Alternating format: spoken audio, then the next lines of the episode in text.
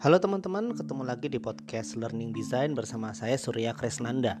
Pada podcast sekarang saya mau share tentang satu hal yang sudah saya tuliskan di buku saya Understanding Human Learning tentang uh, tahu dan paham. Nah, dua hal ini sering kali disamakan padahal berbeda. Jadi saat kita uh, mengajarkan sesuatu kepada seseorang, misalnya seorang pebisnis mengajarkan uh, cara kerja sesuatu kepada timnya, ya atau seorang manajer mengajarkan tentang cara kerja sesuatu kepada anak buahnya misalnya uh, saat mengajarkan bisa jadi uh, anak buahnya atau timnya ini menjadi tahu atau menjadi paham.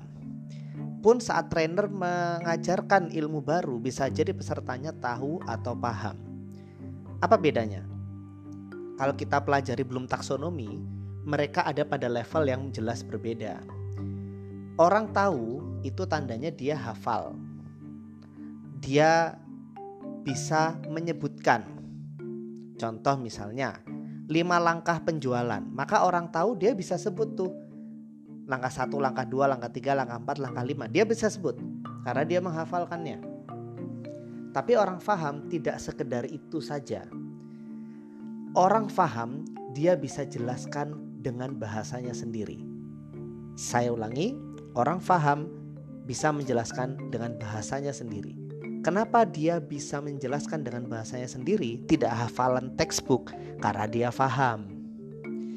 Dia tahu betul apa yang dia bicarakan, tahu betul dalam misalnya lima langkah penjualan, dia tahu kenapa lima langkahnya mesti seperti itu. Kenapa tidak empat langkah, kenapa tidak tiga langkah.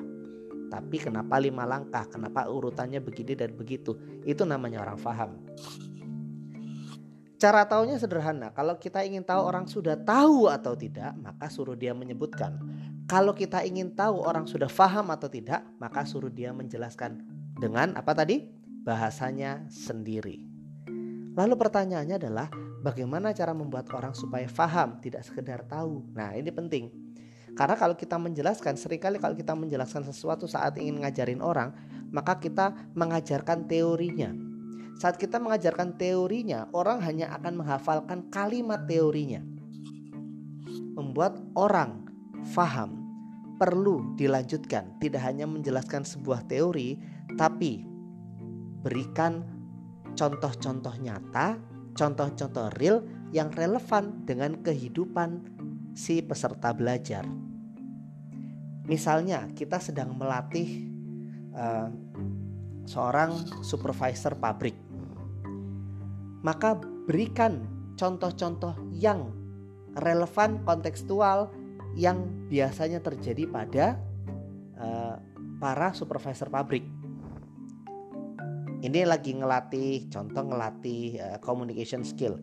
Ya nanti setelah menjelaskan teori komunikasinya, berikan contoh-contoh bagaimana sih komunikasi seorang supervisor kepada bawahannya, eh, contoh-contoh bagaimana supervisor kepada rekan-rekan sesama supervisor, atau bagaimana sih komunikasi efektif supervisor ke atasannya.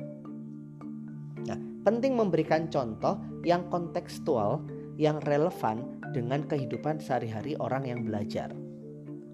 Termasuk juga saat kita ingin membuat orang paham, kita lihat latar belakang orangnya, kita lihat karakteristik orangnya, sehingga contoh-contohnya juga bisa relevan dengan karakteristik dan latar belakangnya. Eh, taruhlah misalnya sedang kita sedang punya bisnis konveksi. Lalu kita punya tim yang lulusan SMA. Maka memberikan contoh-contohnya adalah contoh-contoh yang relevan dengan orang-orang yang pendidikannya SMA, begitu kalau anak buah kita eh, lulusan SMP, berikan contoh-contoh real yang relevan dengan latar belakang pendidikan SMP. Sehingga orang yang paham itu nanti akan nyambung. Tanda orang paham itu pada akhirnya, oh gini tuh maksudnya, saya paham. Nah itu orang paham. Nah, relevan, relevan, relevan, kontekstual dengan dunianya mereka. Karena itu kalau kita ingin membuat mereka faham tidak sekedar tahu, kita perlu kenal siapa yang kita ajari. Kita perlu tahu keseharian mereka, kita perlu tahu kebiasaan mereka sehingga kita nanti bisa memberikan contoh-contoh yang pas dengan keseharian, dengan kebiasaan, dengan kehidupan mereka sehingga mereka jadi faham. Oh, ini tuh maksud yang kita ajarkan. Dan nantinya orang yang faham ini memudahkan dia untuk melanjutkan ke tahap belajar berikutnya. Orang yang faham akan lebih mudah mempraktekkan, terutama kalau ketemu situasi-situasi yang uh, beragam dan berbeda. Orang yang faham juga akan lebih mudah nanti menganalisis dan mengevaluasi apakah uh, pendekatan yang kita lakukan ini sudah tepat atau kira-kira butuh dirubah. Kira-kira kalau misalnya ketemu situasi yang uh, apa namanya tidak sesuai dengan textbook ini harus dirubah seperti ini harus dirubah seperti itu orang bisa melakukan semua itu dimulai dari orang faham apa yang dia lakukan sehingga kita perlu mengajarkan mereka supaya mereka faham dengan apa yang sedang mereka kerjakan. So pastikan setiap kita mengajarkan buat mereka tidak sekedar tahu tapi faham. Berikan contoh-contoh yang real dan relevan kontekstual dengan dunia mereka. Saya Surya Krisnanda. Wassalamualaikum warahmatullahi wabarakatuh.